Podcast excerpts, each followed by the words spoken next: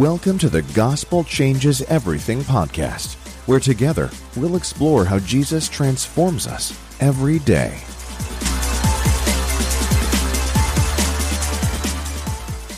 There is a story in the Gospel of Mark that is both crazy and wildly disturbing.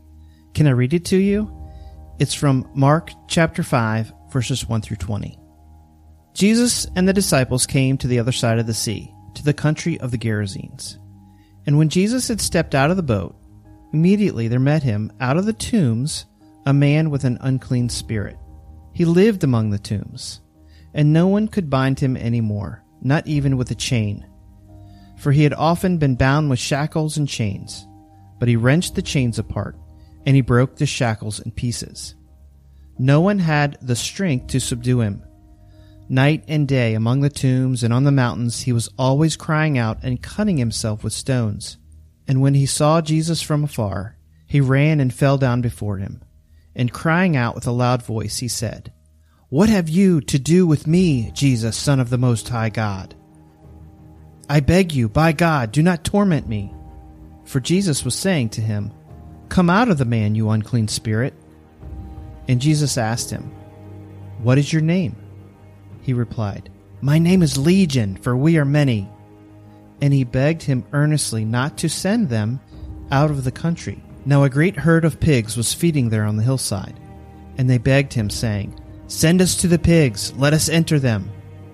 So he gave them permission. And the unclean spirits came out and entered the pigs.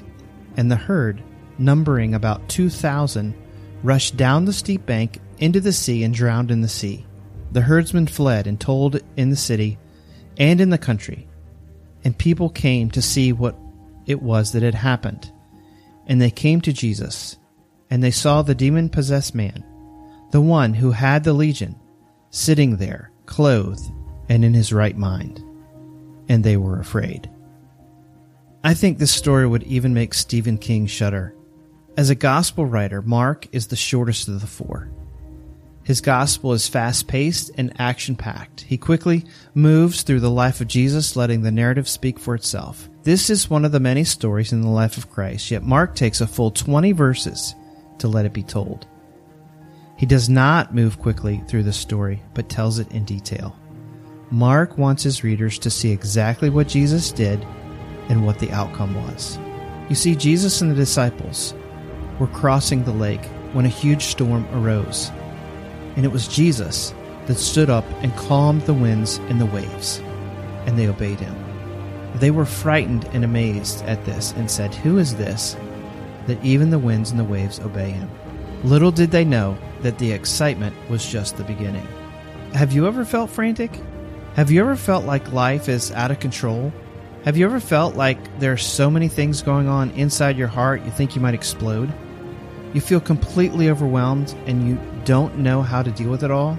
This story shows us a man whose life was completely out of control and no one else could control or help him.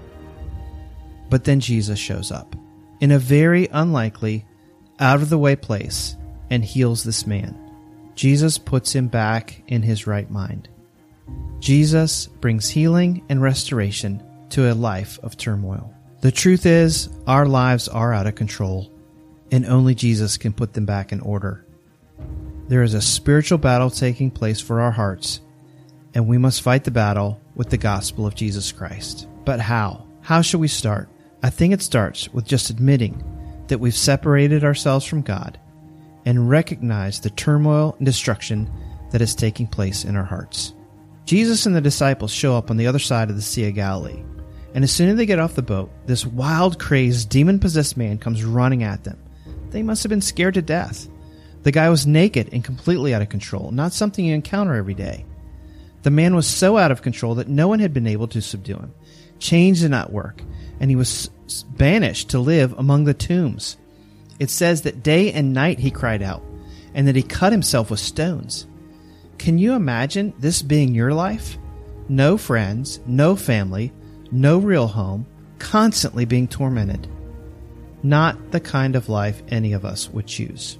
So let's say that your life isn't as bad as this demon possessed man, at least not on the outside.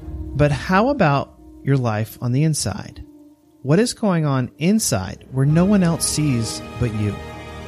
Most of us are able to put up a pretty good front on the outside. We look good. We can act decently. We can generally carry on with at least a few good relationships. But that is the outside. I want us to take a good hard look at the inside. Do you ever feel turmoil? Does your stress level get to the point that you think you're going to snap? Do you have any strained relationships? Is there any pain on the inside? Have you been wronged or hurt and feel bitter?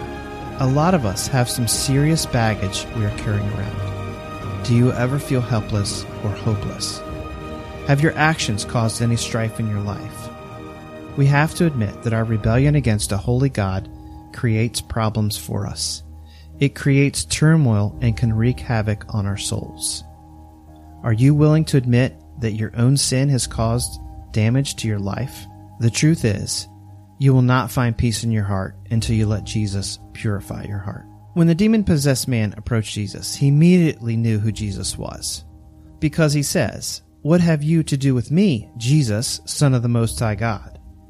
Nobody had told the man who Jesus was, but the demons inside knew exactly who he was, and they were scared to death. I think sometimes we get the same feeling when we encounter God. We know, like the demons, who God is, but we also know who we are on the inside. So we get this queasy feeling when we realize that we are really not living life the way God intended it to be lived. And then we get confused and struggle with what to do with our lives. Some of us panic, some of us hide, some of us just put on a better show and hope the queasy feeling goes away. So, what are we supposed to do? Well, we have to admit that we've separated ourselves from God and recognize the turmoil and destruction that is taking place in our hearts. That is not easy. We have to let go of our pride that says we have it all together when we really don't have it all together. We have to turn away from our self centered way of life. We need to see it for what it is a fake, a mirage, an empty way of living life that does not bring lasting peace, but constant turmoil and anxiety. And then we turn to Jesus and beg Him to heal us. He is ready, He is waiting, He is willing to take that chaotic, frantic life you have and put you back into your right mind. What other good news could there be? The gospel of Jesus is hope, it's healing, it's peace, it's forgiveness, it's gracious, it's merciful, it's compassionate. The gospel is your only hope because only the gospel changes everything.